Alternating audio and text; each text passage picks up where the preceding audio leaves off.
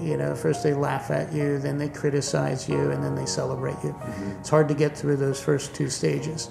So there's belief in yourself, belief in your concept, and the tenacity to push through when everybody else is turning out the lights.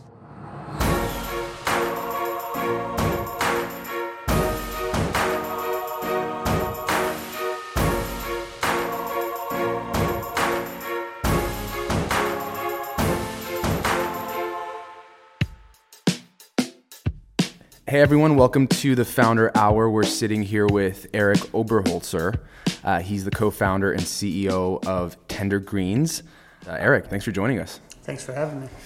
Yeah, so I guess where we really kind of want to start off the story, kind of starting from, you know, sort of the beginning, you know, when you're in college, when did you kind of have that epiphany or moment where you wanted to go into culinary arts? It was the end of the 80s. I was about ready to graduate from college, and I'm walking down 18th Street through Rittenhouse Square in Philadelphia. And over the years, I had just fallen in love with hospitality. First hospitality at the Four Seasons Hotel in Philadelphia, then wine. And, you know, that was the beginning of the Wine Spectator. And then the great markets of Philadelphia, the Reading Terminal Market and the Ninth Street Market, the Italian Market. I would just lose myself every week at those markets and developed relationships with the vendors and the products they sold. And I, you know, when I graduated, the 80s was coming to an end. So was the economy. It was falling apart. We were going off to the first Gulf War. And the world was changing dramatically, and I just wanted to pursue something that I was passionate about. It was, at the time, very unconventional to go into food, because most of the professionals were coming out of Europe. And, I thought I could travel the world by using the language of food to navigate, and it's done well for me. So Erik, you know, you have this passion for hospitality, for food, but at this point, do you think that this is something that's going to be making you money? At the time, I didn't know. You know, what I knew was that there were a number of different things that I could do. At the very least, I would learn how to cook by going to culinary school, and you know, I didn't know what I was getting into. I thought it was going to be more of a creative experience, more like going to art school. It wasn't. It was very much a trade experience. It was very blue collar. So that was a bit of a shock. But I wasn't driven so much by money at that moment, although I was coming out of the 80s when money mattered more than anything to anybody. But I thought I could just, lean into my passion, and whether I went into journalism or something else, I figured this was the first step to exploring it. So I wasn't sure. I was unclear. And then once I got to culinary school and started working in professional kitchens, I just fell in love with the energy of the kitchens. It was very much like the energy that one gets on the soccer field. I was a soccer player, and you're just in the moment. There's no time to think. You have to pivot. You know, real time. You have to think on your feet, literally. And there's something brutal about it, but also really exhilarating. And I tapped into that exhilaration. So at this time, did you have it in your mind that you wanted to start your own business and that kind of entrepreneurial drive? Or was it more like you knew you had to, you know, get your, I guess, certification degree and then go and, you know, into a large hospitality group or restaurant and become an executive chef there? What was kind of the goal for you? Yeah, well, like I said, I wasn't sure. But I knew I had to learn first through culinary school, and then very quickly I realized that the true learning was in the kitchens, in the best kitchens at that time in New England, and then very, very, very quickly, I turned my sights to Northern California. What was happening in Berkeley and San Francisco and Napa and Sonoma was exactly where I wanted to be. So as soon as I came out of culinary school, I headed to Berkeley and spent 10 years cooking through the best kitchens of the San Francisco Bay Area. And with each experience, I got deeper and deeper and deeper into the passion of food, and my point of view was shaped. And it really became, for those years, just defining my voice and perfecting my craft, always with a thought that eventually I wanted, like everybody, to open their own restaurant. And the game at that time was, you know, you get to the point of chef, and then if you do well, eventually there, you know, people get, you know, take notice, and it's usually the regular guest who has a lot of money and backs the chef. That was sort of the progression. So I had to go through those years of one achieving the executive chef post, and then gaining the attention of someone who might back me. So Erik, you get to that point, you moved from the East Coast to the West Coast, you're cooking for 10 years, and now you're talking about, you know, having the power of somebody backing you up. Was there a moment like that where you either knew or somebody approached you and said, hey, it's time for you to move on from what you're doing and do your own thing? Yeah. I would say 6 months into taking over Shutters on the Beach, I moved from San Francisco to Santa Monica to run Shutters on the Beach. And very quickly I realized that this was going to be my last stop. It's an amazing property, but the room for creative expression and my just internal need to be fully in charge of the creative expression, across the entire system wasn't going to happen unless I was doing my own thing. So I started exploring, you know, business opportunities. What does LA need, right? And I started looking at the market. And at first we landed on this concept called Fishbone.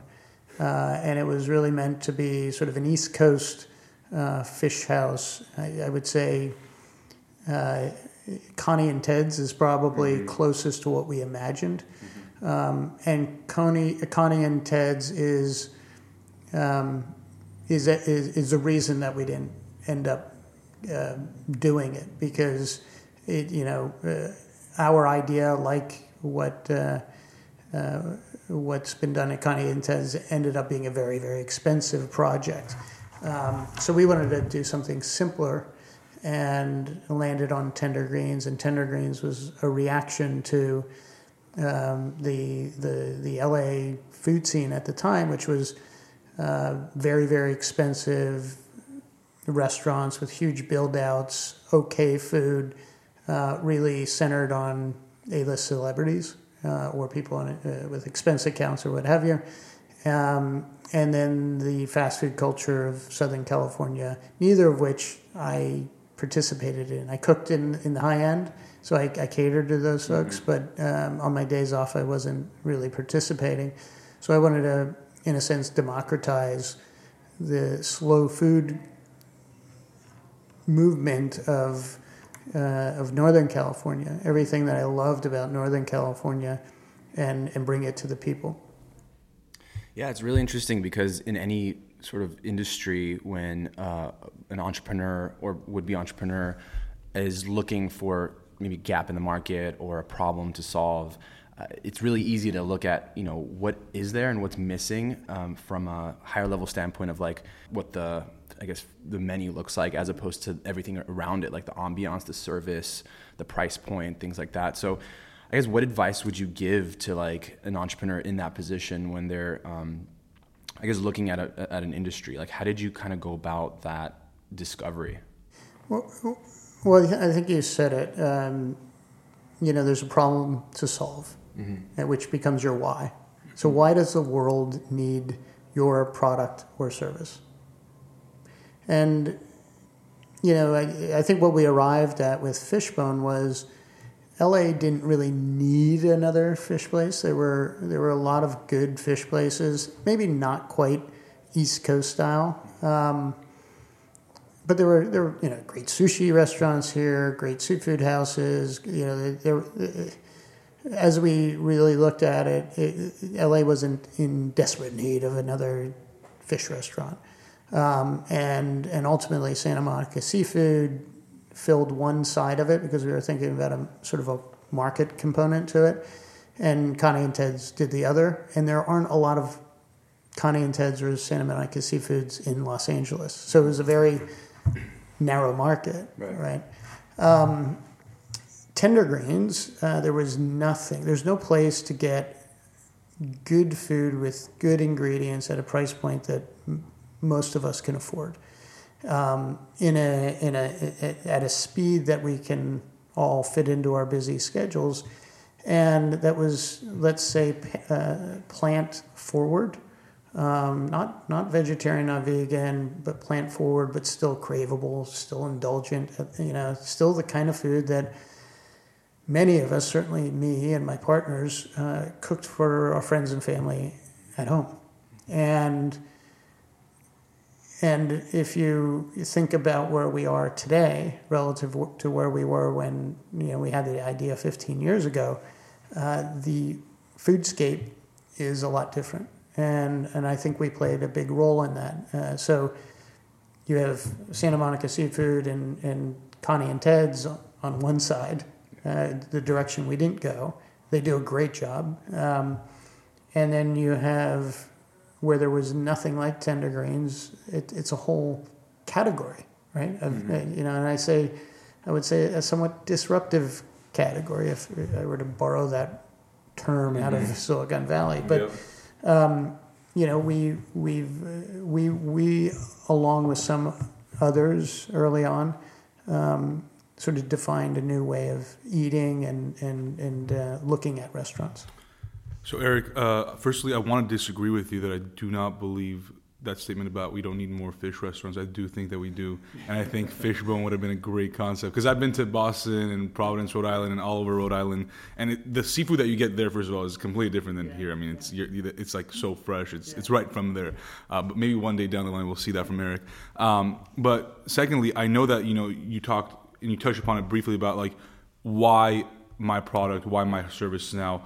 What else kind of goes into that? I know I've spoken to you about this before, and you kind of talked about the different whys. I think it was 3 different whys that you mentioned. Yeah. Why don't you kind of walk us through that? Because I think that that's something that a lot of folks that are now in the concept stage of their business or just even trying to start up is something that they're missing, or it's something that they're not thinking about until after the fact. Whereas I think that you can kind of tell us it's something that you should be thinking about as you're developing your company. Yeah. So. Here it is. So the first why is, why does the world need this product and service? Why is it relevant? Why does anybody care, right? And that forces one to say, is this all about me and my passion and my expression, or is there a need? Is there a demand? The second why is, why now? Why is the timing right? Why are the conditions perfect for this idea? Am I too early? Am I too late? Why is the timing right? And you have to hit it. You have to hit it right. There are a lot of great ideas that are sort of on the bleeding edge and then fail, and somebody comes by 2 years later and kills it, right? And somebody's sitting there saying, "Well, I had this idea 2 years ago." Yeah, too early, right? Or you're too late, and you're at the party too late.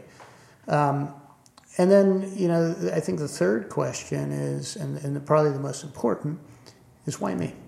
Why me? Why am I the one to execute this, to bring it to market?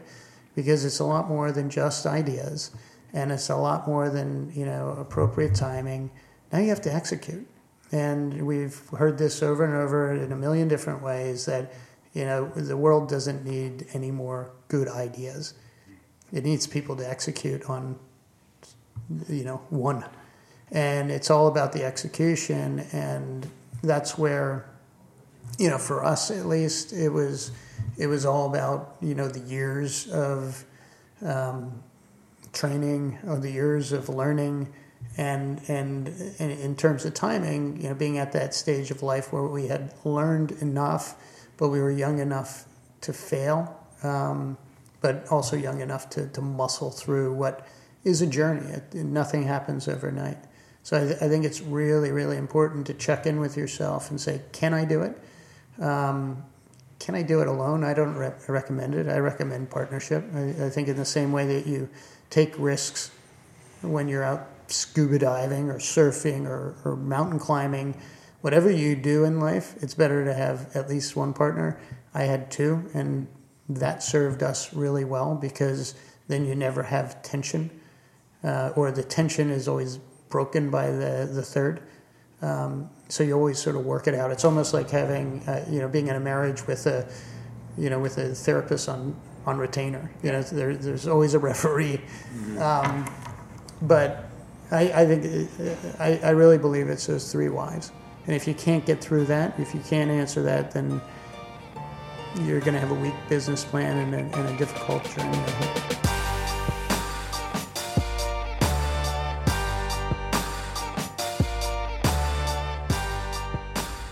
Erik, what makes it so hard to execute these ideas? You know, I hear people giving me these ideas all the time. You know, both of us, I'm sure you hear all these ideas all the time as well. And they're good ideas. You know, you're thinking, okay, I could see that working out.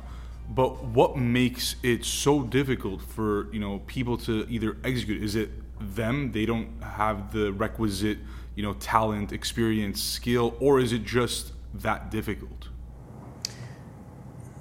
It's all difficult. None of this is easy. And that's why I think the entrepreneur is so celebrated today. Because there's a difference between going into business and creating, an entrepreneur, in my view, is somebody who creates something, somebody who really brings something new to the marketplace, solves for something, a need, a problem, whatever, versus going out and replicating somebody else's idea, maybe executing it better or worse. The other part, is capital. Capital, if you don't have the money, whether you have your own money or you have a network where you can access capital, you don't move. Without money, you don't move the needle. Yeah, so for us, it took 2.5 years to raise the capital to bring Tender Greens to market, and that's a long time for anybody to believe in their idea, believe in themselves. Get rejected because you've heard this probably a million times, but first they laugh at you, then they criticize you, and then they celebrate you. Mm-hmm. It's hard to get through those first two stages. So there's belief in yourself, belief in your concept, and the tenacity to push through when everybody else is turning out the lights, and also. There's potentially a wealth at the end of the rainbow, but that journey is very difficult. And if you're looking to turn, a profit quickly, a personal profit, you're probably in the wrong. Certainly not in the restaurant business. It doesn't happen overnight. Yeah, and so tell us a little bit about that couple years that you were seeking investment, because. When you kind of look at it, the timing of it, is this the right time to start this? 2 years, a lot can happen. A lot can happen to you. A lot can happen to your business. A lot can happen to the market. What was kind of your North Star in those 2 years? Like, why did you really still believe that Tender Greens was going to become successful, even though you hadn't raised any money for 2 years? And I'm assuming you were not, making money elsewhere. You were fully focused on this. So how did you? Yeah. So we. So Matt and I stayed gainfully employed at Shutters on the Beach. So 6 months into my tenure at Shutters, I knew that I wanted to do something else. I ended up staying there almost 4 years. So yeah, maybe it was almost 3 years between concept and opening. And we did not give our notice at Shutters until we had a signed lease and construction was ready.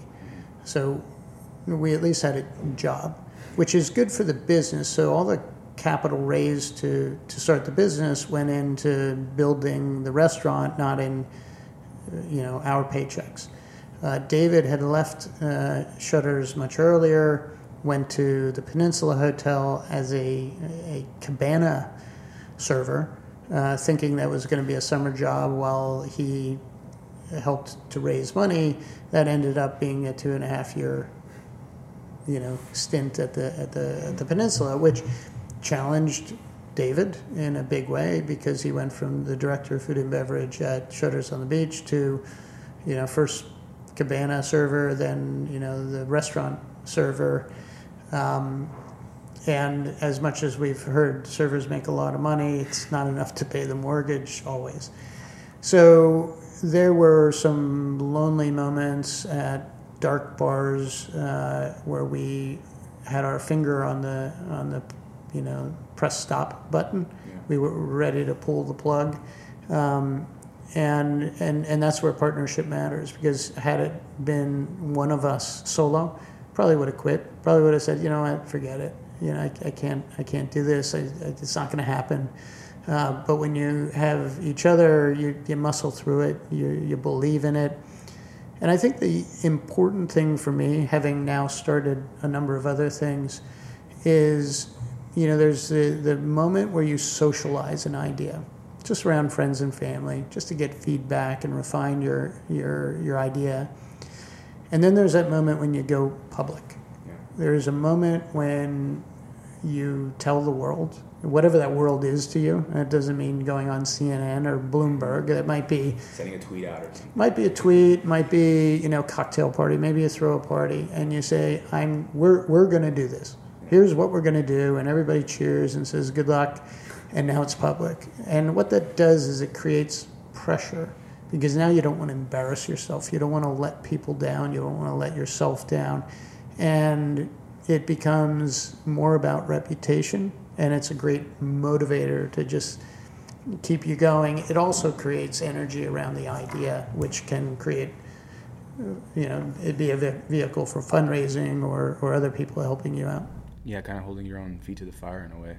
Yeah. So in those couple of years, what was the main thing that was making it difficult to find investors, raise money? Was it a market condition? Was it the idea wasn't as refined as you wanted it to be, or was it because you guys were kind of working on it part-time while working, at your respective places? What was kind of the situation? Yeah, if I were to bullet point it, restaurants are terrible investments, mm-hmm. right? So most restaurant investors are investing, at least at that stage, startup stage, in you, the entrepreneur, and generally they don't expect their money back. They might just feel like, it's $10,000 here and it'll be fun to watch you go, and if I lose it, so what? So you don't get sophisticated investors at that level. You get friends, family, and colleagues who are cheering you on. Secondly, we were competing with a bloated real estate environment. So I had prep cooks who were flipping houses. People were making money in real estate, dumb money.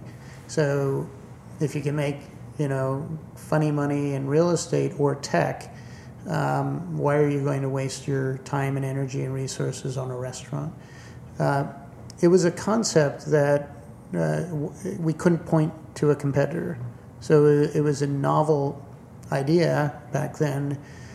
So we couldn't say, well, we want to be like whatever, and we're just going to, here's how we're going to differentiate ourselves. So we had people saying, well, nobody's ever made money in the salad business. You guys are out of fine dining. What do you know about quick serve? How, what are your economics going to be? Chipotle's doing at the time, I think, $850,000 in AUVs, and they were best in class. So our pro forma was about 1.3. Now we blew that away, but at the time, the volumes didn't make sense. There were a lot of reasons why people thought this would fail. The more sophisticated money, so it made it really difficult. You'd never scaled anything. You've never had a business before. You've only run other people's business, and so when. It's funny, somebody once told me, if you want someone to give you money, ask them ask them for advice. If you want advice from somebody, ask them for money. So we got a lot of advice, and a lot of it was good. Some of it is fun to reflect back on. But at the end of the day,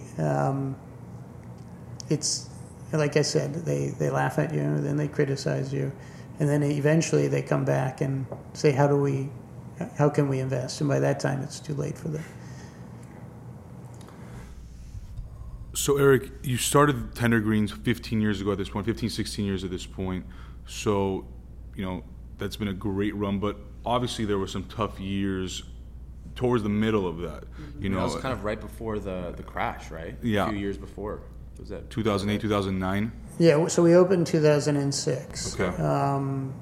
And, that was the peak of the market. Everything was going crazy. And then we opened our second restaurant in San Diego, I think it was 2007, which, things were starting to sputter. And by 2008 and 9, when we opened West Hollywood and Hollywood, the lights had gone dark everywhere. I remember it was West Hollywood. For a long time, we were the only ones in that brand new mixed-use building. It was designed as condos, went as apartments, and we were the only tenant. Sunset and Vine, the entire retail portion had been leased out, and then all of those leases fell out and we slid in. Starbucks, which is there today, was an original tenant, and they were pulling back because they were in trouble at the time. So things were really awful back then. Wells Fargo went out on one corner, and the bookstore, Borders Books, went bankrupt and out on the other, and suddenly Hollywood went dark. All of the construction that now you see in Hollywood, all those cranes, were queued up for 07, 08, and all those projects were defunded and went dark. So we spent the bulk of the crisis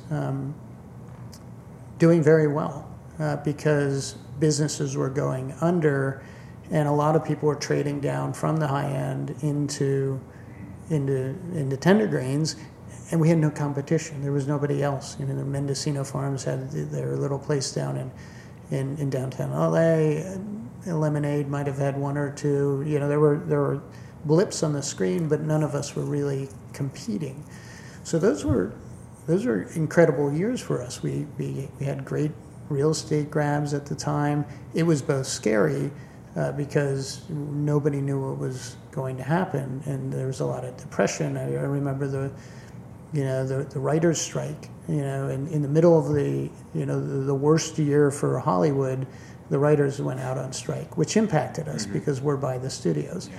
So there were so many things that we were dealing with, but the competitive landscape was favorable to us. So you make it through the recession. You are now at how many restaurants around 2009, 2010? By that time, probably 8 or 9, I would say. Okay, so 8 or 9 restaurants in the last, in the first about 5 years. And now you guys are, near 25? We just opened our 25th in Century City. Congratulations on that. Thank you. So let's talk about scaling the company at this point. You were told in the beginning that, you don't have this experience, you're just cooking elsewhere, growing other people's business. But, how did you learn? Or was it just kind of just, we have these partners, we have a team of people now, and this looks like our next step. This is what we got to do. Yeah. What does that conversation look like for you? So I think what we probably did right in retrospect was, as we were waiting for the restaurant to be built, we had a lot of time, and we read. We became students of other entrepreneurs, particularly in the food space, but more broadly. And whether it was the Starbucks story or the In-N-Out story or Krispy Kreme or Cliff Bar, Southwest, we became students both of brands and successful stories, also from not just what we see, you know, these brands as leaders and success stories, but where they could have gone, with, you know, the mistakes they made along the way. And then there was also this book called The E-Myth, which is probably the best business book I've ever read. It's a 2-hour read, and it really talks about how the entrepreneur needs to start with a plan to work themselves out of the weeds of the business, and so that they can run the business. And the three of us really stuck to that plan. That in the beginning we did everything. We dug the ditches for the plumbing. We were the night cleaners. We were the prep cooks. We were the dish. We were everything. But we always had a plan to bring in people as needed, and back ourselves out. And that journey never stops, right? It's even to this day. You know, we surround ourselves with professionals, whether it's a professional night cleaner or dishwasher, or it's, you know, most recently bringing in Danielle Bruno from Dry Bar as president. We'll talk about that shortly. It was okay. On my radar, yeah. But, you know, to answer your question, we were, you know, I sit here with a lot of gratitude towards those people who offered, you know, an hour or two to mentor us. You know, Rick Rosenfeld over at CPK, Rick Federico at PF Chang's, and one of our first, you know, big investors was a guy by the name of Frank Viscara. He was the number 2 at McDonald's through the 90s turnaround for them, and brought this big company, very systems-minded DNA to us, and he became one of our advisors and is to this day. And what was amazing in the beginning, you know, I have to say, I looked at him and I'm like, yeah, stay away. And he looked at me like I'm this crazy artist.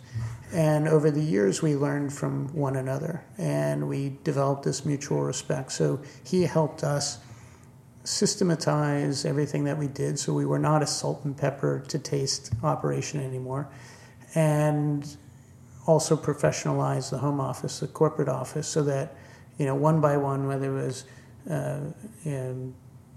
HR or finance or marketing or whatever, we brought in professionals versus us doing the best that we could. So we got out of, you know, what started as mom and pop into startup, into the sort of the enthusiasm of entrepreneurs, into a more professional operation. Yeah, which is something that is, I mean, extremely difficult to do. So many startups you see almost fail at that point of scalability because either they hire too quickly or they just can't hire the right people for the right jobs. Like, what is the reason behind, or what did you do to kind of make sure that you were always hiring the right people for the right jobs? Well, so culture is really important, right? So do they fit? Danny Meyer says, you know, can you spend 6 hours on the bus with this person? Mm-hmm. And if you can't, then they're probably not a good cultural fit. Beyond that, then it's skill set. Are they really smart? Are they the best at what they do? And that's a harder thing to answer when you don't know, you've never worked with anybody at that level. So, you know, with human resources, we brought in Cynthia Yumez, who Matt and I had worked with at Shutters on the Beach, so we already knew her. We had a relationship. We knew she came out of a really buttoned-up organization, and we trusted her, and she built out our human resources department. Lena O'Connor, who is now our CFO, was assigned to our account with Vine Solution. Vine Solution is a group who sort of acts as the outsourced CFO to smaller companies. I had worked with Ed Levine as the chef of Left Bank years before, so I trusted him. And when Lena felt we were ready, she said, it's time for you to bring finance in-house, and I would love to be that person. So we brought her in. So she already was essentially kind of an employee. Same thing with Christina Wong. She had worked for 2 PR agencies. Has been with a brand essentially 9 years. And when we were growing out of her, she encouraged us to bring PR marketing in-house. And she said, I want to do it. So oftentimes it was still in network. All of the chefs that we've hired were from my network, both in LA and San Francisco. So these are people who are not hired guns. They're committed family members, which adds another layer of commitment, not just them to us, but us to them.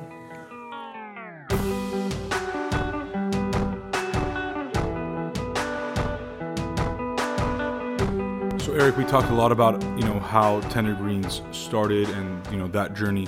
Why don't we touch upon a little bit so that our, you know, listeners hear what makes Tender Greens unique? You know, the menu I know is, you know, definitely more healthy, more, you know, like you said, plant forward, but it still has that protein. And I've been to a few of the Tender Greens locations myself, and it's a beautifully designed, they're all beautifully designed restaurants, but what makes it different than something else? You know, what makes the experience unique for those that are, you know, going into Tender Greens to have lunch or dinner or whatever other reason they're there for? I think the big differentiator, the ownable moment for us is every one of the restaurants has a fine dining trained chef. All 25 restaurants have chefs whose culinary resume matches mine or Matt's. There is no other brand in our category who can say that. You know, other brands have one chef who is at, you know, some test kitchen, and then they have people running those restaurants. So that's one.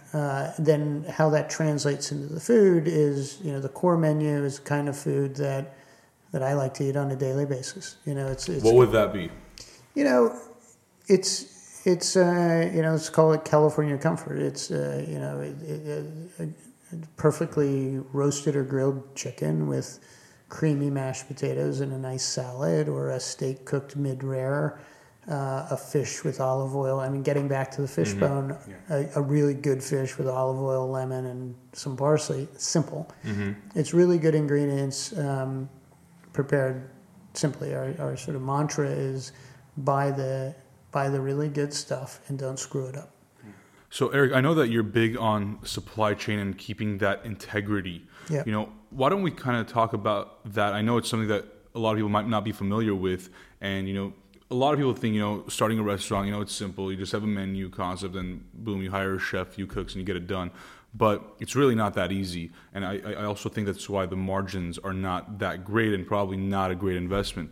But talk to us a little bit about your kind of, you know, take on the supply chain and how you maintain that integrity with all now 25 locations of Tender Greens.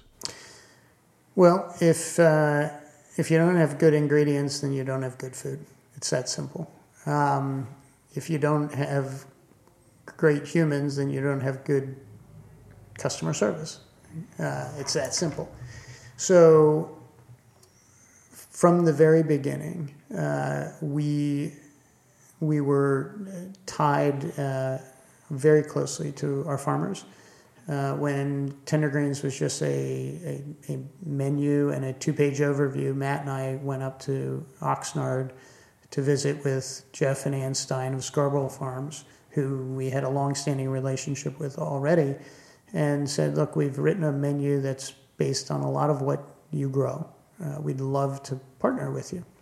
And they were sort of blown away because nobody had ever approached them. They had been growing for the top tables in California and New York for 20 years already, and nobody had really bothered to partner with them. So they invested some money, and we had a deal with them. The first four restaurants, each opening the first $25,000 worth of invoices were not paid in cash, they were paid in equity. And to this day, Scarborough Farms is an investor, is an equity holder, equity partner in Tender Greens. And through the years, we've used that model with a lot of other farmers, now in reverse. So oftentimes what we'll do is front operating capital to smaller farmers who we believe in and we want them to scale up with us. so that they can raise their animals or get the seeds in the ground or do whatever they need, maybe buy a combine. And then they pay us back in ingredients over time. And what that creates is a bond that goes beyond the chef-farmer relationship, and it really becomes more, again, that sort of extended family mm-hmm. membership. And when our farmers maybe are up against something, it might be weather, it might be labor, it might be something, mm-hmm. Oil prices, we help them through that. But also they protect us. So we don't have disruption where others might get some disruption in their supply chain, and that's in price, quality, or quantity. Yeah. And as we enter New York and Boston and other markets, we have partners there, and we've leveraged our relationship now with Danny Meyer and his group so that we can shore up really important relationships there. Yeah, so kind of the shift towards sort of the branding aspect, because I know you said that you've been a student of branding and kind of trying to understand how brands become what they become. Obviously, Tender Greens has an amazing brand. Most recently, you almost went through a rebrand. The logo changed. The name's still the same, but the logo changed and kind of the colors. And kind of explain what that was, due to. Was it just a project, or was there a specific reason? No, it would have been a very expensive passion project. No, look, when we started, there was nothing that sounded like Tender Greens, looked like Tender Greens, tasted like Tender Greens.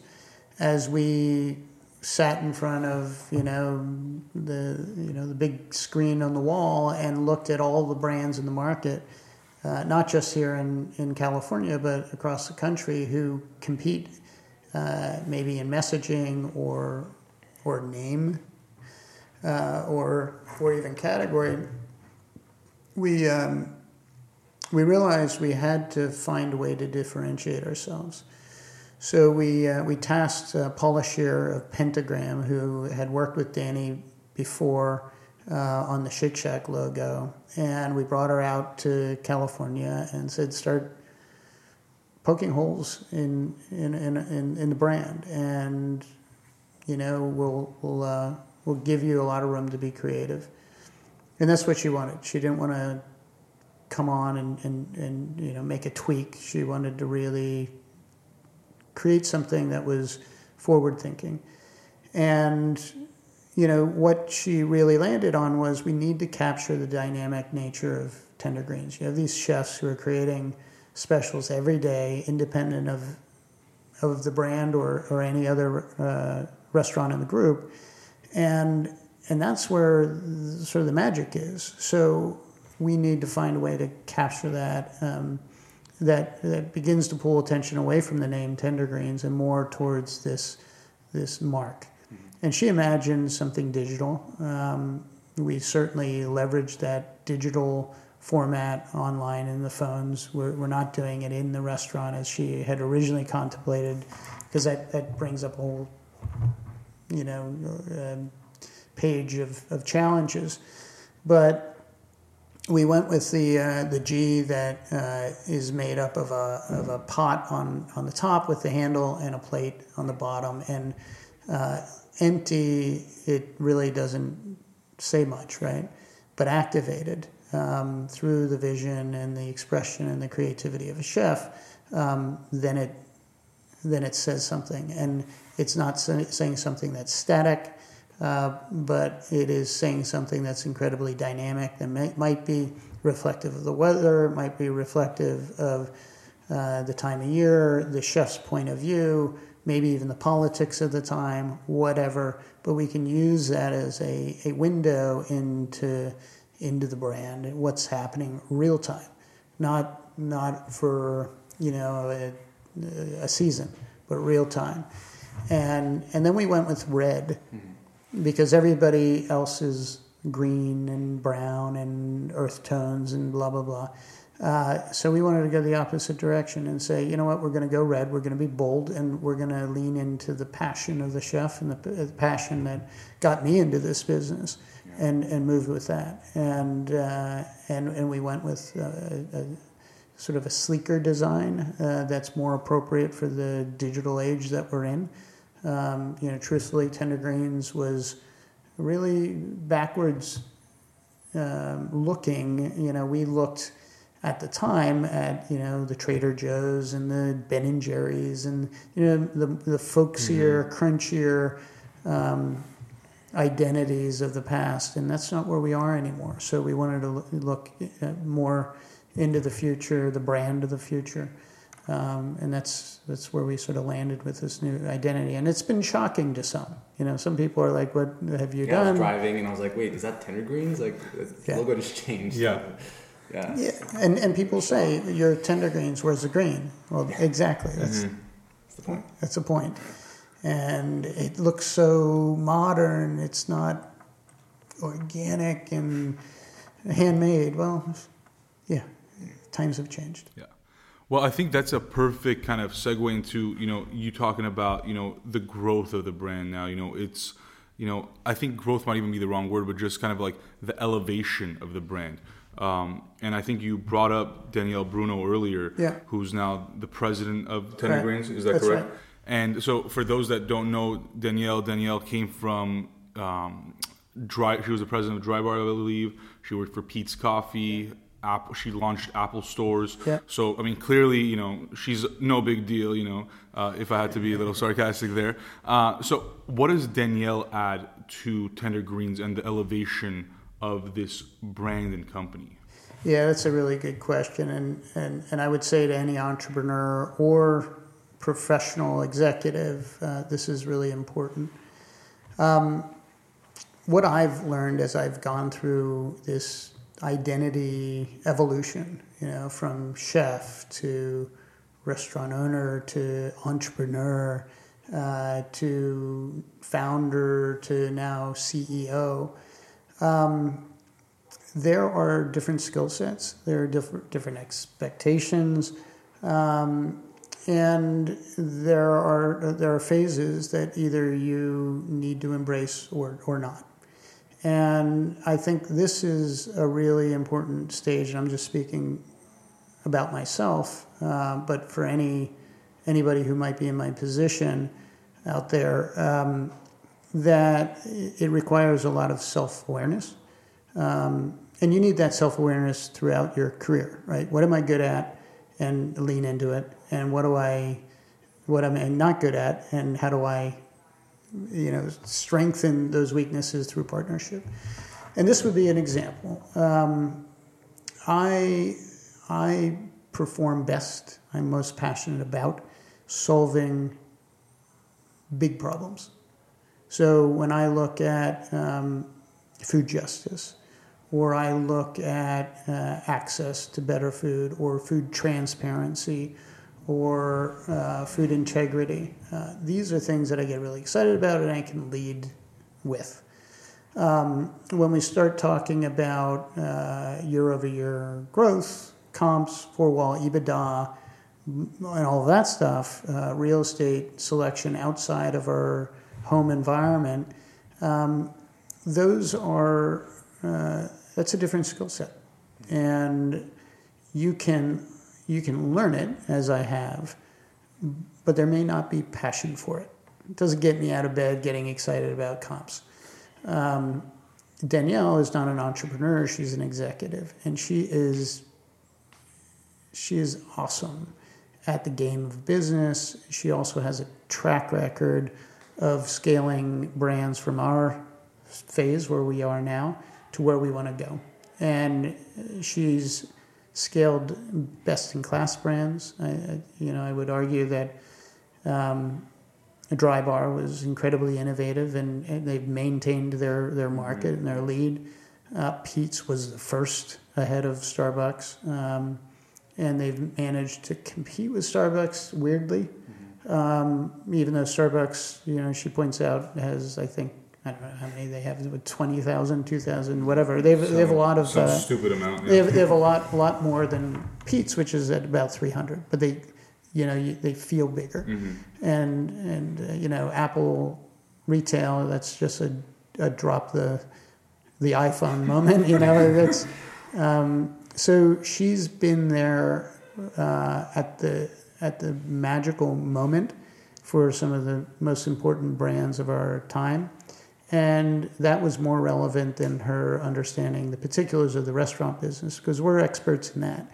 But she's an expert in business and scaling a business with elegance, without messing up the culture, without destroying, I wouldn't even say it in the negative. I would say she will take what is magical about Tender Greens and amplify it. Cool. So, you know, it's just another opportunity to professionalize our organization.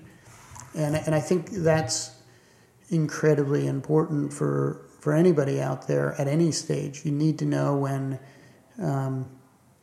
you need a professional. Yeah, so over the last 15 or so years that you've been running Tender Greens and growing it, it seems you've been pretty particular with your locations and where you want to open up and invest in. What does now with Danielle on board, like what does the future look like for Tender Greens? If I were to hit the easy button, which I've been trying to hit and it doesn't, it's not connected. Yeah.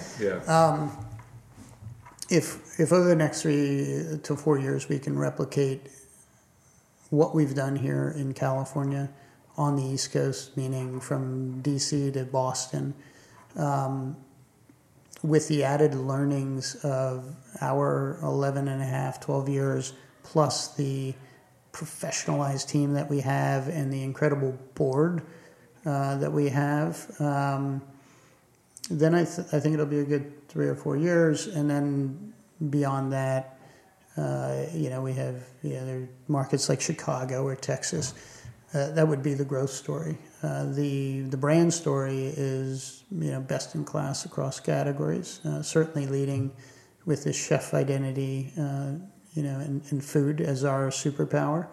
There are other brands that do certain things better than us, and that's good, and we'll learn from them, and we'll lead with food and chef talent, which makes us very dynamic, and then continue to show up in the world in a thoughtful way.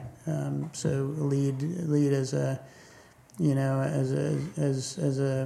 important voice in food policy. Erik, I know you had mentioned earlier on that after Tender Greens you started working on a few other projects. So just to kind of see what you've been up to in the last couple to few years, what are some of the other projects that you're working on that the listeners can check out and or look forward to in the coming years? Yeah, one of the earliest was the Pete Ballesteri Salami Company that was incubated in San Diego at our second restaurant by Pietro Ballesteri. And I saw that you guys is it going to be in Eataly, LA? That's right. So very cool. I'm very proud of Pete and his efforts over time. He's at Air One Market. He's at Thrive. He's launching now at Eataly. He was with Mario Batali the other day. Super cool. That is a sort of an example of where we capture the. Something special that a chef is doing, and then we partner with them. So that's it's a partnership between Tender Greens and Pete. And Pete still works with us, but he has this legacy label out there as well. We have our Sustainable Life Project on the impact side.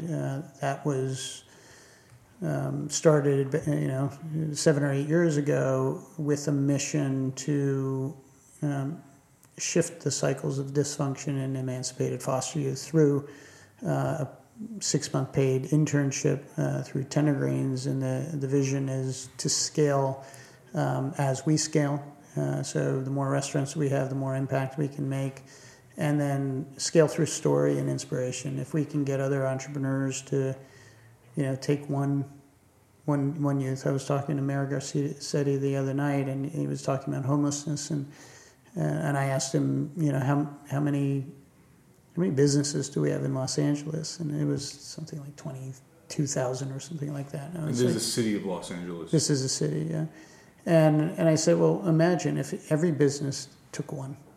Whatever they do, right? It doesn't have to be food. But bring in an apprentice for 6 months and see how they do.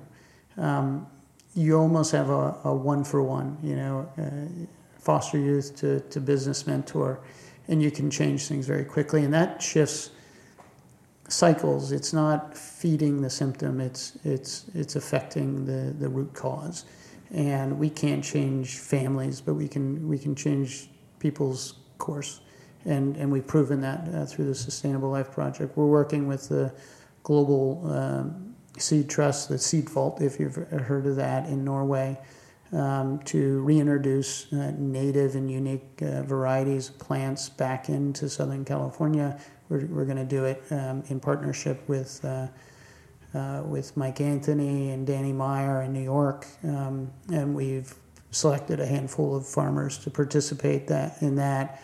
And that's something that if it's successful, every like-minded chef in every great city of the world with their own unique farm network is going to want to participate, which means we can scale an idea very quickly. Something that would have taken several generations to get off the ground 10 years ago can scale in 5 years globally, which means global crop diversity, which is a huge impact in, you know, people's relationship with, you know, with food and the diversity of crops, and is a sort of a gentle pushback on monocropping and sort of the homogenization of food. So, you know, those are some of the exciting things. And the one other thing is, you know, we became the official chef to the LA Chargers and the Galaxy. Awesome. And we're talking to some other teams. So professional sports is something that we're getting into. We've been doing it sort of unofficially for many, many years, but the Chargers and Galaxy relationship has shown us that, you know, this could be a real interesting journey for us. I think it's something that the Lakers might also need, you know. I think that might be the last, you know, fuel, you know, the last boost they need to, you know, take it to the next level, because they've been pretty disappointing. Yeah, you know, it's funny when we started talking to the Chargers, they said they approached us and they you know, they said we'd love for Tender Greens to become the official chef to the team, which means Monday through Friday, yep, breakfast and lunch we're feeding the team and the coaches and everybody else, and what they said is, look, this is our most important asset, so we need to feed them well. So we're willing to do whatever it takes to bring really good food that they like and that they identify with. Which, you know, from a brand perspective, it tells a story of, you know, food as a supplement to elite performance, and that you can do it without suffering, right? It's not your trainer's dietary plan of boiled skinless chicken and nori wraps and brown, you know, flavorless rice. You can eat, I mean, the way we cook for the team is the way we cook in the restaurants. There's no difference. Same ingredients, same approach to food. Same amount, essentially. I mean, some of these, you know, linebackers a little bit more, but, you know, but it's, you know, it is a way of saying, you know, you can eat really well with moments of indulgence and not suffer. You know, it's not a diet. It's not health food. It's just good living. Erik, I think, you know, your story is a prime example of how patience and resilience can ultimately, you know, work out when you're focused and work hard at something. Because, you know, after all these years, I mean, things have been steadily growing, but it seems like things are really falling into place now, you know, bringing Danielle on board and, you know, getting all these partnerships and expanding even more. And I think that's something that every entrepreneur can really learn from is how important that patience is, and not to give up just because, you know, you hit one obstacle or, you know, things don't look good on the surface. So, yeah, I think we just want to say thank you for being on the show, and we wish you, you know, continued success and all the best for your future. I mean, we're really excited to see where Tender Greens goes from here, and hopefully we see it on the East Coast pretty soon. Oh, my pleasure. You'll see us in New York in early February and Boston in March. Awesome. Great. Looking forward to it. Thanks, Erik. All right, thanks, guys.